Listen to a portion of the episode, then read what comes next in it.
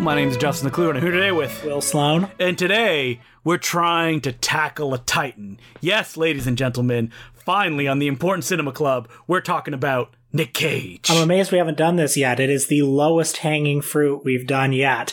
Everybody has seen thirty, forty Nicolas Cage movies. Everybody has an opinion about him.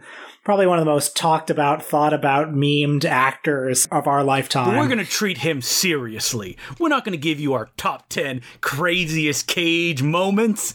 We're going to say... Justin, how to get burned. How to get burned. How to get burned. Is that from one of his pictures, Will? Oh, I get that's from World Trade Center, yes, right? Yes, that's right. We're going to be talking about Nick Cage as an actor. And you said last week that you consider maybe he's a little overrated. Yes, because I'm a galaxy brain right now. I'm cosmic brain, but for a lower brain level, they might say he's underrated. Nicolas Cage makes many films. He makes many bad films. Probably makes five or six movies a year, one of which might be worth watching.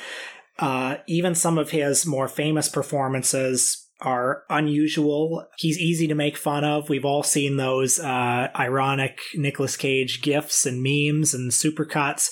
And he's the sort of person who, certainly remember in the two thousands, seeing Bad Lieutenant, Port of Call, New Orleans. When that movie came out, he got very good reviews for it. And I, I could be imagining this, but it came after a run of pretty bad Nicolas Cage movies like Wicker Man and Bangkok Dangerous. He was making a lot of seemingly paycheck type vehicles with odd performances in them. And when Bad Lieutenant, Port of Call, New Orleans came out, there was this sense of like, oh, okay, he knows what he's doing. He's working at some, some other level.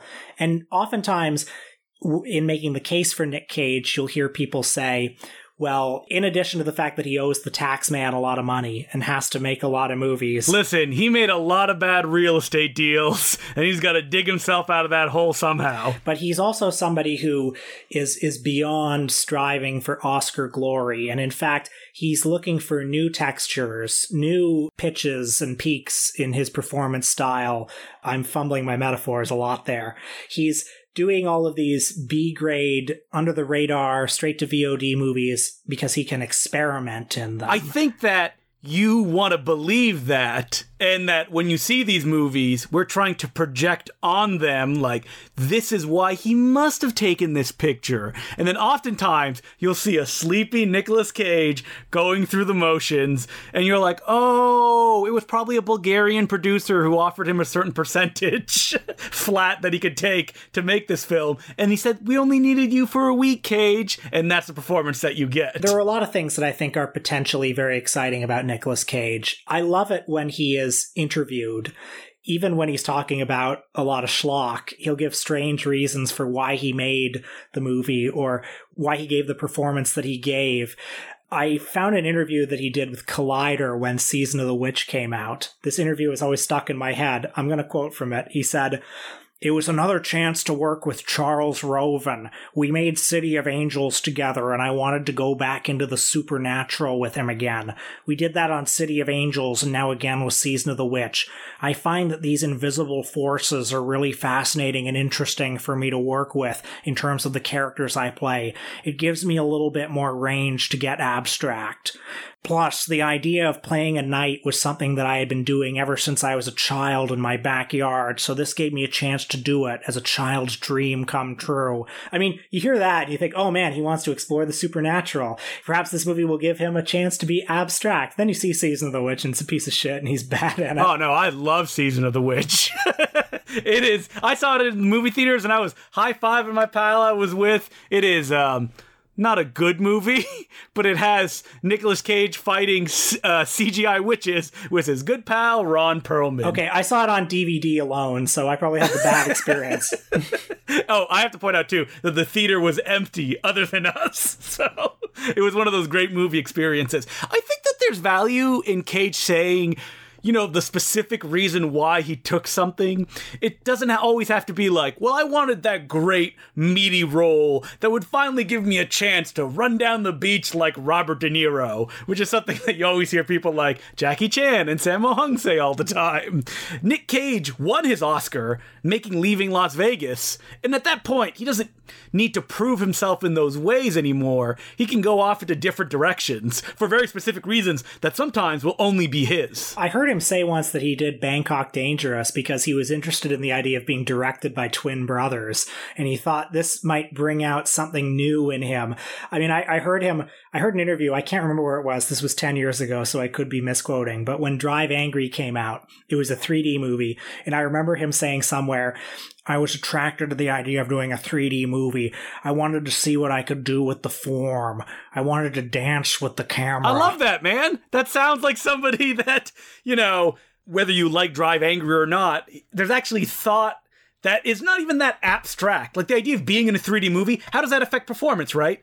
I mean, he said stuff like, you know, I prefer Super sixteen because there's like a different feel than thirty-five, or I want to make movies that give you that Super eight feeling, that feeling of being in the backyard with your brother, just making movies, and that anything could happen. One of the other things I think that's potentially exciting about him is that he doesn't draw any distinction between uh, high and low art. You keep saying potentially exciting. Can't you just say exciting? I say potentially exciting because it's exciting until you watch one of these direct-to-video movies. But you know what? It, it is exciting. You know, the way he approaches it, whether it's exciting for the viewer or not, I don't think that really bothers him sometimes. So it is exciting that, for example, I've heard him cite Marlon Brando as an influence, but he also cites Jerry Lewis. He cites Bruce Lee, uh, Max Schreck, you know, Klaus Kinski. These uh, very disparate actors are influences on him. Cartoon characters are influences on him. One of his most interesting contributions to the art of film acting is to try to liberate it from naturalism.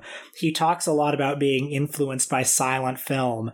And he's, you know, when people talk about silent film acting, people often, often, you know, say, oh, it's a bit outmoded. It's very theatrical. And they, you know, like they hadn't discovered naturalism yet. They hadn't grown into film acting. But it's like he wants to bring the most excessive, the least natural silent film acting into his own toolbox. And you can see that like Vampire's Kiss. Well, I've heard him say stuff like, you know, naturalism has its limits. You can only go so far with something that feels completely real. So if you try to approach it from different directions to generate some kind of emotional reaction in an audience, then you're doing new stuff.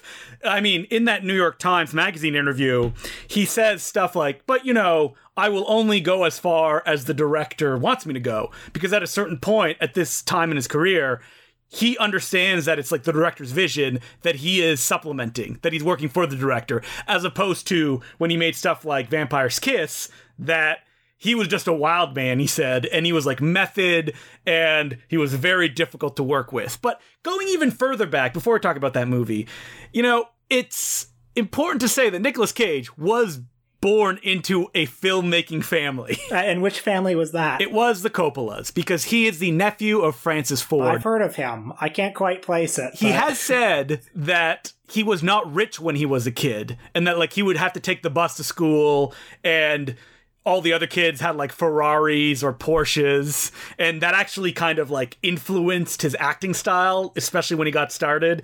Uh, he liked to say that Con Air is his version of what it would have felt like to be the coolest guy in high school, and he could finally bring that version to the movie screen. He is interesting for the fact that he changed his last name. His real name is Nicholas Coppola, but he changed it to Cage so that he w- he could escape the shadow of his uncle. I mean, he did act in Peggy Sue Got Married very early in his career. And The Outsiders, and he and he basically got his shot from his uncle. You know, it's arguable. I don't know if you've seen Peggy Sue Got Married, but Nicolas Cage gives an insane performance in that, much to the chagrin of uh, his co-star. I have seen Peggy Sue Got Married, and you know, the thing about some of these Nicolas Cage performances, some of the more extreme ones, particularly early on, is he sometimes seems to be working at cross purposes with the material.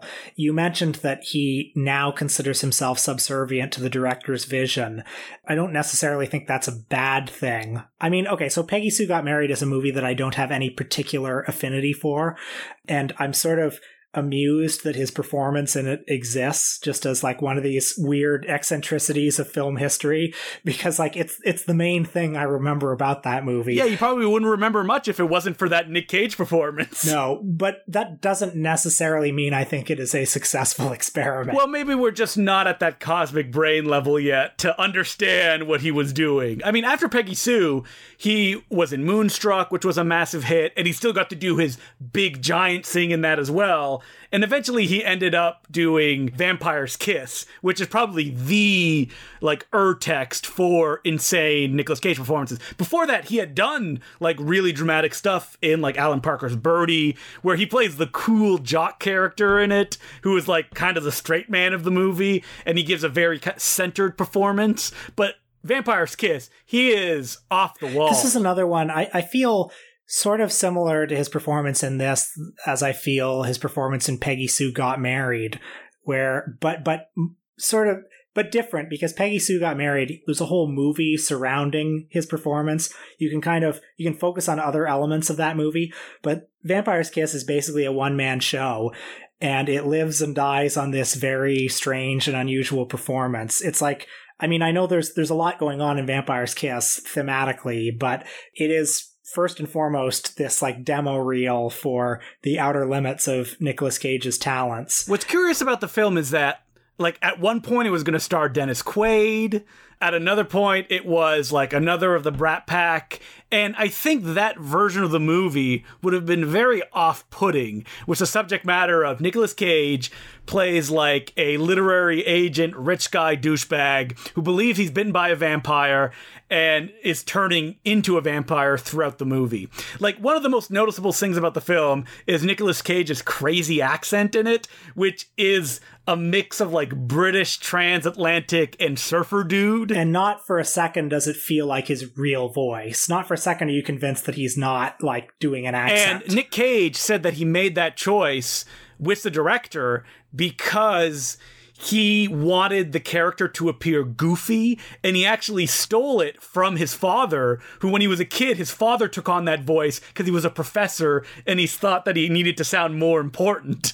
And Nick Cage thought that if he did the voice in Vampire's Kiss, when the violence started, it would be funny and pathetic as opposed to being completely threatening. And then you have to follow this like despicable character throughout the entire movie. Yeah, the performance it reminded me of most was Damon Wayans in Bamboozled, where it's so stylized and abrasive that, you know, it's not like, for example, Leonardo DiCaprio in The Wolf of Wall Street, where you can be sort of seduced by him.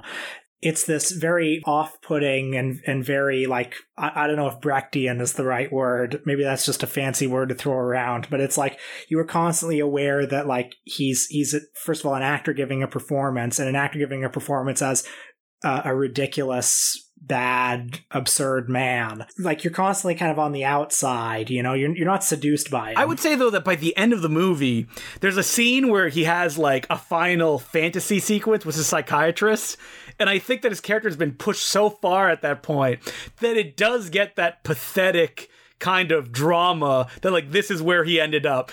Because, like, that sequence, you're intercutting from, like, a awful-looking Nicolas Cage, who just did a slapstick, like, run into a wall, intercut with him with his hair slicked back and normal, and the contrast between both of them in this kind of climactic dramatic moment works because you've ended up spending all this time with this crazy loser goofball. I find his performance in this movie a little bit difficult to evaluate because, like, it, it starts at ten and it just keeps going up, and I find it a very exhausting performance. And yet, if I say that I think it's unsuccessful, I'm not even sure I really agree with that, because, like it or not, this is a performance that stays in your head. It's like the ultimate example of something. Um, the, the movie, the movie is remembered at all because it's this extreme. The movie is interesting as just a record of of this, whatever this is. I think that, like, most people's reaction to the performance is like, well, this is not what film performances are supposed to look like. And because it's not this, then I'm not sure how to deal with this. Like, it's so big, and we never see performances like this in movies, that treat it not as a joke. Like, the film is shot like any other film, and there's Nick Cage in the middle of this doing this crazy theatric throughout. And, you know, the fact that he starts at eleven, I think only works because, you know, you're like, how much crazier can he get? And then when things start to turn violent, it's like, oh, no, this is not fun to hang out with anymore. Like, he's doing all this crazy stuff, and now, like, it's gone past the point of, you know, numbness into a weird realness that you're like, I don't really want to be with this person anymore. But I think that there's a reason that you don't see screen acting like this very often, which because it, it doesn't work. It's an alienating experience to see a performance like but this. But what do you mean by work in this context? Like, that you feel bad for the character that it's happening to? Um, because uh, you're you're constantly, I think, at a remove. It, it, it's hard to be engrossed in the movie. You're constantly being reminded that this is a performer making very strange choices. Oh, every second of this movie. Like, even when he eats that, like, cockroach off the table, you are instantly aware that this is Nick Cage, the actor, picking up a real cockroach. So your reaction will be, oh my God, I can't believe he did that. Not, oh wow, the character ate a cockroach. What does that mean with the progression of what's going on? So I like Vampire's Kiss as a record of an experiment and as Uh, a feature-length YouTube freaks out supercut. I would not put this in my list of favorite Nicolas Cage performances. I would say that if Dennis Quaid had starred in the movie, no one would be talking about it. No, but what about something like uh, Christian Bale in American Psycho, which you could also compare this to? I mean, that's a performance that is also heavily stylized and unusual, but I, I find it easier to kind of I find it easier to go along with that performance and become engrossed in it. I would argue that the movie around him is goofier than Vampire's Kiss is. And I think that because of that, it's easier to swallow. You know, there are some Nicolas Cage movies where I definitely think he's a lot better than the material around him. He gets a lot of flack for The Wicker Man, which I revisited within the last year.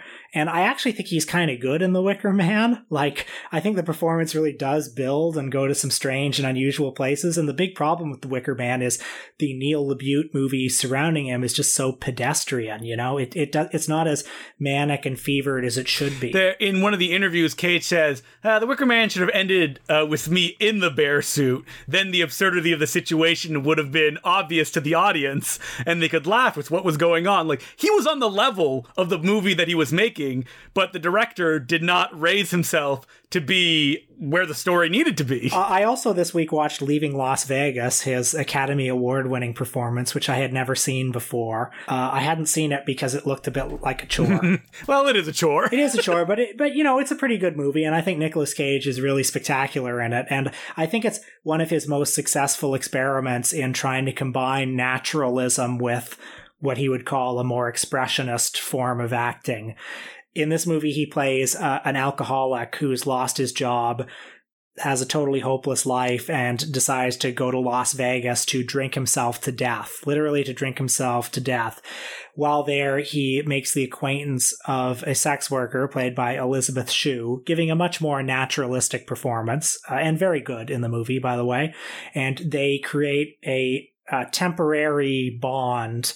Uh, a bond that the audience knows cannot last forever, but will give them some relief during low ebbs in their lives. And the thing about Nick Cage in this movie that surprised me the first time I watched it was that, like, he is Nick Cage. Like, there's no other performance he can give that would not make you think of the other stuff that he's done. It's the same actor who made The Wicker Man. Yeah, and I think that's the thing that is the most surprising about Leaving Las Vegas, is that Nick Cage, as an actor, I think he's just a weirdo. It's funny that he gets to play, like, everyman and stuff, because he's not. Even when he tamps himself down, there's a kind of like an otherness in just the timbre of his voice. That yeah. He can never be, like, the classic star, even though that's what he's been doing for the last, like, thirty years. He is like Klaus Kinski, where there's just sort of a otherworldly radiation that comes off of him. And I mean, it's only become more so in recent years.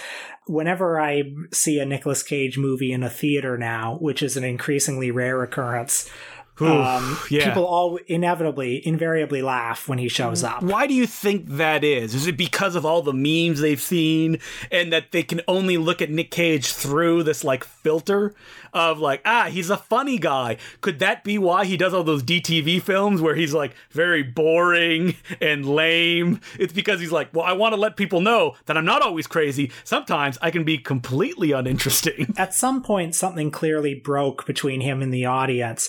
I think it's maybe not a million miles removed from what happened to Tom Cruise and his audience.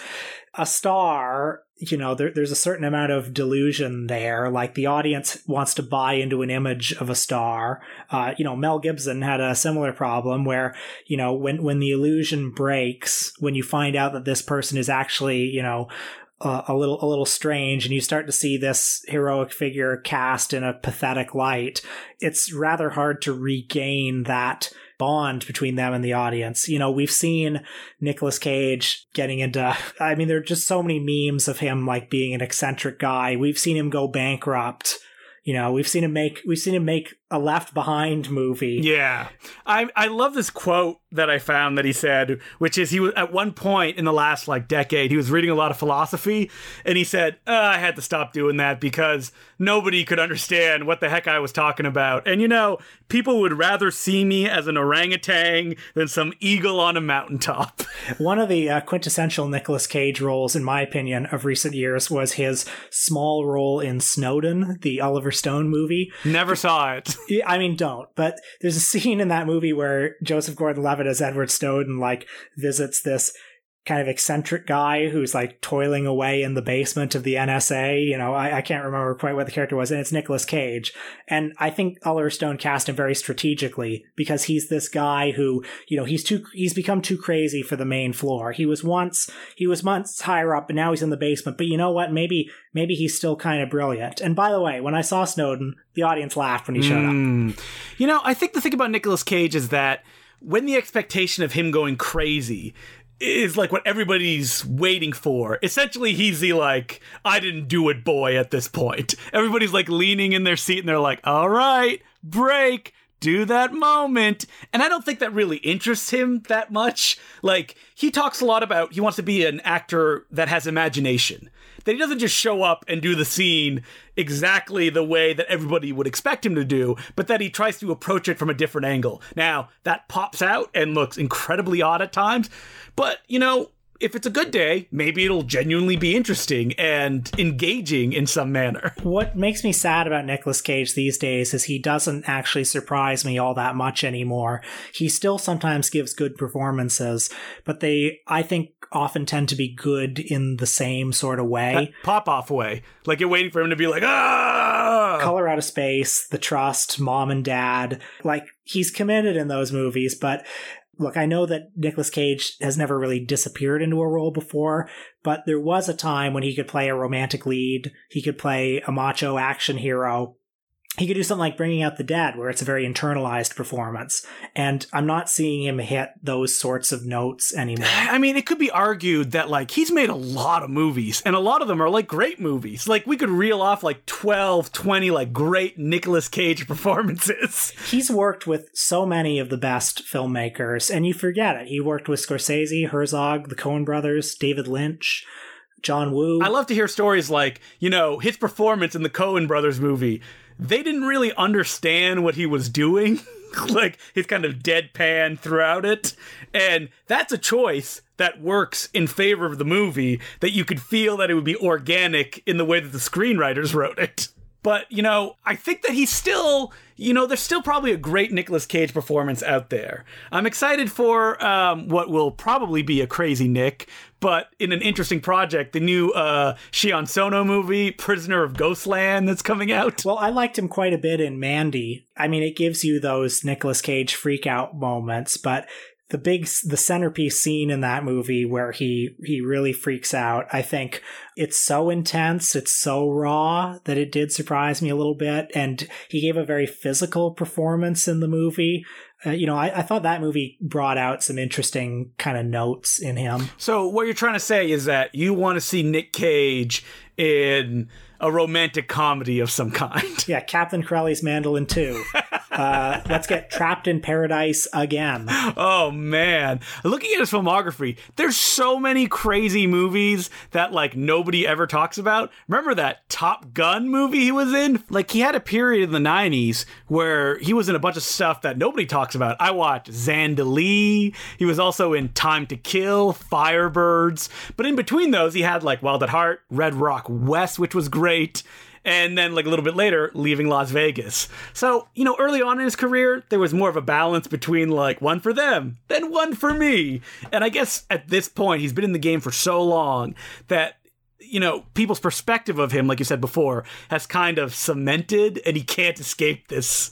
You know, the kind of movies that they're going to give him are like Primal, Kill Chain, Grand Isle, Running with the Devil, A Score to Settle. Movies that are essentially interchangeable between them. He also needs money. Yeah, he also needs money. But I think I would also like to see him do another movie in the register of Joe. I think Joe uh, did a good job, you know, giving him an opportunity to do something a little more quiet, a little more internalized, while also tapping into the otherworldly strangeness of him as a screen presence. Well, another movie that does that great is Adaptation, where you get, like, two Nick Cages on screen, and they are so distinct from each other that you're never, like, confused between both of them, which is funny because Nick Cage is always Nick Cage. So will I be seeing you at the next screening of Wild at Heart where we can all have a laugh, Will? I do like that movie. I'll come see Wild at Heart with you.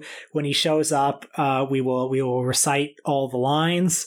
We will we will laugh at every single thing that happens in it with the hooting Royal Cinema crowd. I do love the idea of Nicolas Cage saying he likes being an enigma, that, like, people don't really know what's going on with him. He said stuff like, I just like hanging out at home, watching movies, reading books. I don't need to go out. My life just can't continue in that way anymore. So I need to find happiness, you know, in my own private life. That's why he's not on Twitter. He has no social media presence. He's just Nick Cage, the idea of someone that you can never really get to know. Well, I hope he's happy.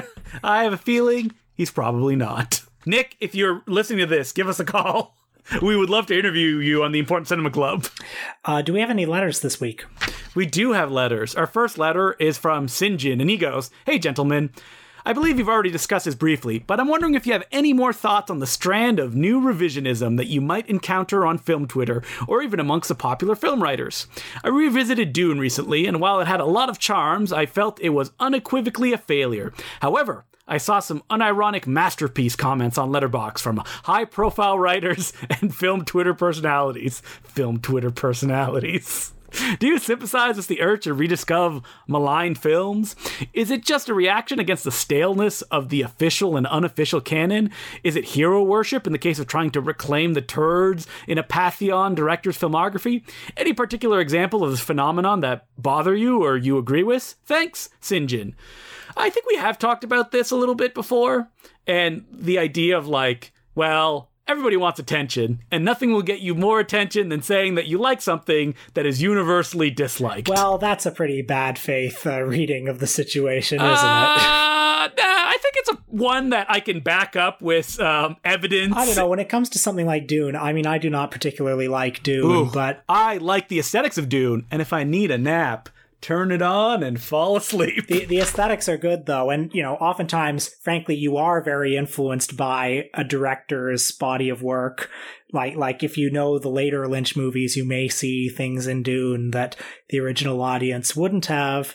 And just the fact that Dune's reputation was so bad for so long, you know, much like Twin Peaks Fire Walk with Me, like, the fact that its reputation is so low will inevitably make it seem, like, better. There are a lot of movies where, like, they they were very abrasive in their day because they were reacting to a certain dominant culture. Like, okay, take a movie like, say, Freddy Got Fingered, which I, I think we both like. Uh, love. Yeah, that's a movie that was, like, you know, universally reviled, but but like looking back on it, it seems very interesting because it, of that wave of gross out comedies that came out after There's Something About Mary, it was the one that consciously pushed it too far. Mm-hmm. And so that's interesting and makes it, and the fact that it failed almost makes it more interesting because the fact that society was not ready for it, it's like, okay, what weren't they ready for? Why couldn't they take this? When I think of maligned films and people kind of trying to praise them, it's usually especially from a perspective of something like Dune, which is an auteur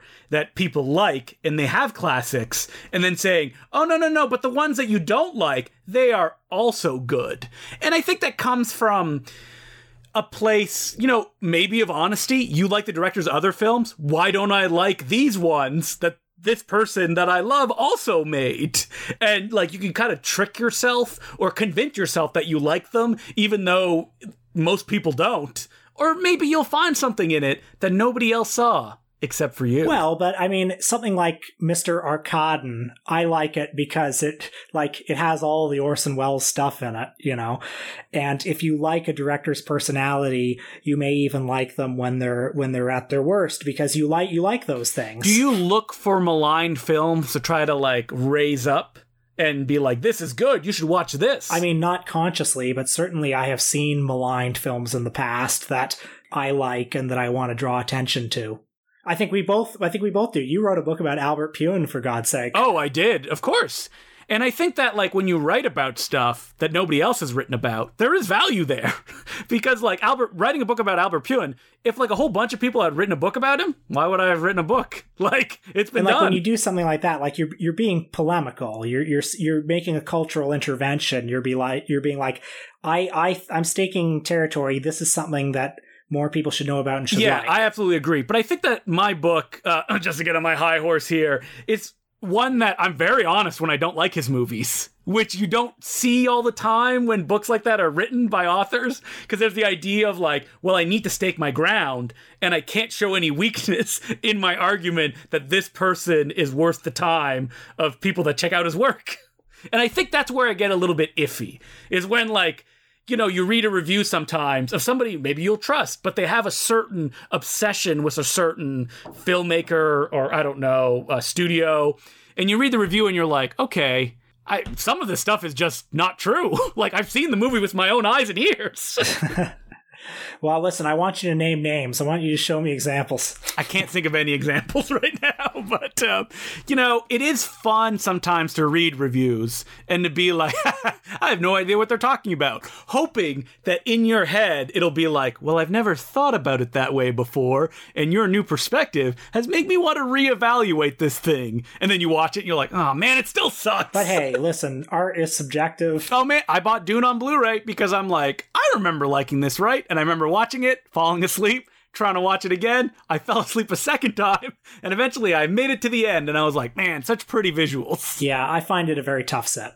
So thanks again for the letter, and if you'd like to ask us a question, you can email us at important cinema club podcast at gmail dot com. And this week on our Patreon, we're talking about The Twilight Zone, the movie. The movie on which three people died. You want to see something really scary, Will? On our Patreon, we will determine, was it worth it? No. Oh, wait, I gave the game away. So if you'd like to listen to that, you can check it out for five dollars a month at patreon.com slash the Important Cinema Club. And this Friday, uh, we're going to be doing another Important Cinema Club screening. So uh, for Patreon subscribers, all you have to do is go to the uh, Discord channel, and I shall post the link on Friday, and we will all watch a movie together. So that'll be fun. It's a crazy action horror thing. That's all I'll say. And that I... I have a feeling that most people have not seen it. As a Patreon subscriber, you just don't get to hang out with us more. You also get free stuff that you need to experience in the moment before it's gone and will never happen again. So, what are we doing next week, Will? Next week, we are heading to the art house. We are doing the great Taiwanese director Tsai Ming-liang. Well, buckle up, because it's going to be one hell of a ride. So uh, we'll talk about, I don't know, uh, Goodbye Dragon Inn, perhaps. Um, I don't know. What are, what are some of the ones we should talk about? That one where the monk walks in slow motion. We've got to watch all the entries. I saw Journey to the West at TIFF, and I saw it Uh, just just the great the greatest way you could see it, which was in front of an old couple who didn't know what they were in for. And they were muttering all the way through about, I don't know, how the, how can they justify this? It didn't really have the opportunity to cast the spell on me that it should have, because I got it with a Mystery Science Theater commentary, probably by an old couple who only saw it because they visited Taiwan once. Hey, we gotta watch The Wayward Cloud, his comedy drama musical that I hear gets a little sexy. Yeah, we should watch that. That was the first one of his I ever saw because I was a teenager and I wanted to see some skin. And that was the only way to get it. So yeah, we'll see those. I've actually seen uh, Goodbye Dragon Inn and The Hole, so I'm already a Tsai Ming-liang expert. Stray Dogs is very extreme. Yeah, listen, I'm already on this roller coaster. Just throw another loop-de-loop. I can take it. Justin, you gotta you gotta sit down and you gotta stare at that screen for that last I'm shot. I'm gonna crack open my projector screen that I got right before this pandemic hit, set it up, lay back, and watch it on the big screen like it was meant to be experienced. Oh, you're gonna have such a good time. I love Stray Dogs. All right, so that's what we're doing next week. And until then, my name's Justin McClure. I'm Will Sloan. Thanks for listening. Hi, Justin here. Just want to interrupt for a moment to thank our new Patreon subscribers, who include J R Scully, M. Lekvi, and David Ramdonk. Thank you very much for becoming Patreon subscribers. We could not do it without you. And if you'd like to join, again, it's at patreon.com slash the Important Cinema Club. The screening that I mentioned in the episode will actually be next Friday on May twenty-ninth, starting at eight p.m. Eastern Standard Time. You can follow me on Twitter at DeclueJ if you'd like some more information. And you can also follow Will at Will Sloan E S Q. And if you haven't written a review for us on Apple Podcasts or whatever other podcast catcher software you use, I use Podcast Addict myself, we would really appreciate if you did it for us. And now, back to the show. There was a time when I was a teenager that it was like impossible to get Hong Kong movies on D V D.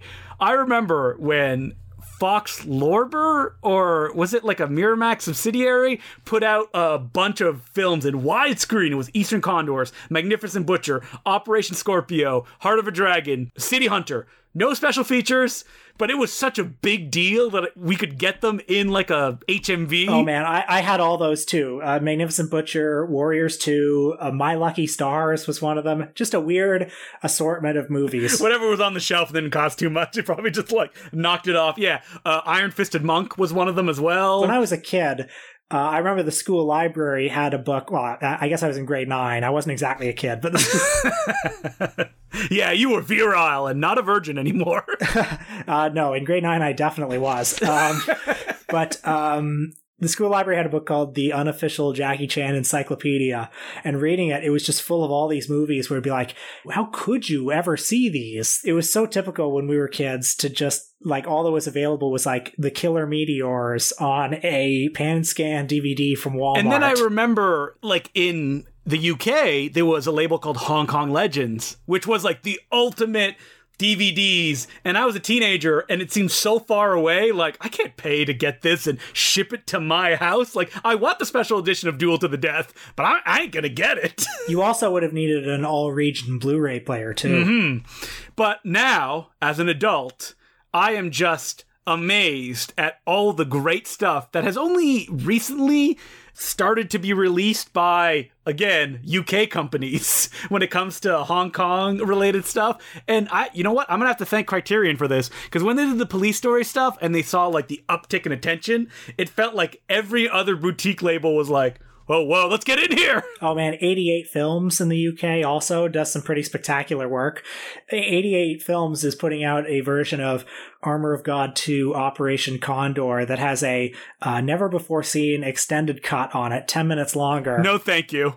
That movie is like forty-five minutes too long. I completely agree with you, Justin. I'm not going to watch the extended cut, but it's also like, they're doing God's work preserving that. I mean, I remember seeing Once Upon a Time in China on like the crappiest D V D transfer ever. And now Eureka Films have put out like a beautiful box set with each uh, film getting its own little booklet that's like informative, critical, and funny. And the bonus feature of Once Upon a Time in China and America, the sixth entry in the series. Ah, what a wonderful time to be alive. The other grave injustice of our youth was that all the, or a lot of these movies, particularly the eighties and nineties Hong Kong movies, were Ugh. bought by Miramax.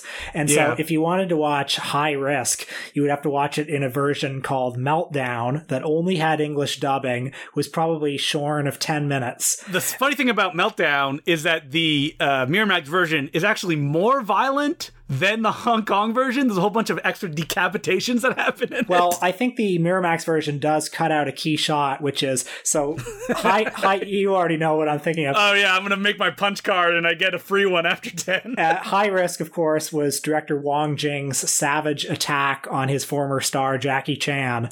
It starred the cantopop singer Jackie Chung as a Jackie Chan-like superstar who pretended to do his own stunts and was actually a boozing womanizer off-screen. And there's a scene in the movie where he's peeing, and there's a extreme close-up of his penis, which is like a very tiny nub of a penis.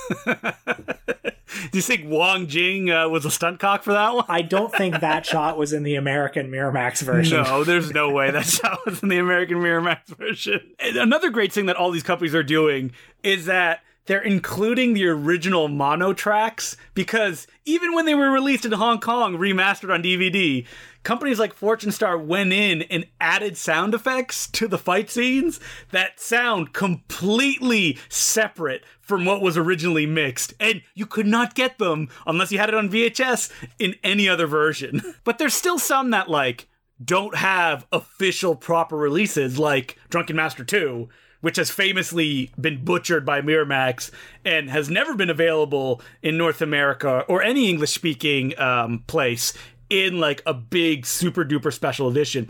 And I think that's going to change now. I think that a lot of these movies are coming out because Miramax technically doesn't really exist anymore. So that's why the rights are lapsing, and that's why all these companies are picking them up. And that's great. That's what probably allows such films as Fist of Fear, Touch of Death to finally get the Blu-ray release oh, yeah. that they've always deserved. This is something I think we brought up a few weeks ago, but Justin and I proudly participated in the new special edition Blu-ray release of Fist of Fear, Touch of Death, the classic Bruceploitation film. Uh, Justin and I wrote the liner notes for it. T- tell them a little bit more about I it. I mean, Fist of Fear, Touch of Death, I feel like I've spoken about it so much. It was a film that we included on the first Gold Ninja video release, featuring an introduction where we joked, we're doing this because no one else will. Like, there will never, this will never appear on Blu-ray. And then suddenly I saw the announcement that Film Detective, a company that releases mostly public domain stuff, and they do new scans, but they do no remastering on them, decided that this is, they're going to put themselves in with the big boys, and they're going to release a special edition of Fist of Fear, Touch of Death, a movie made up of footage from a non-martial arts, black and white Bruce Lee film when he was a teenager, a random martial arts film that they keep calling a samurai picture, and footage that they shot at Madison Square Garden with Fred Williamson watching a match to decide who will be the next Bruce Lee, which at some point seems like a normal match. Others, people's eyes are being gouged out. The movie is a strange dream. They did a new scan and remastered it, and there's a thirty-minute documentary done by Ballyhoo Pictures, who are like the top when it comes to like special feature stuff, that is completely comprehensive, that interviews everyone involved in the movie. The screenwriter, the director, Ted Levine, who was the distributor at Aquarius Releasing, Ron Van Cleef, who appears in the film, and Fred Williamson. What a time to be alive. If you had told me when I was a kid who just picked Fist of Fear, Touch of Death out of the Walmart bargain bin and was watching it and thinking, what what is this movie? Does anybody, like, what explanation can there be for this film? Now the, the story has been told. I, you know, this is a movie that I think for people who are like, I don't know if I should check it out.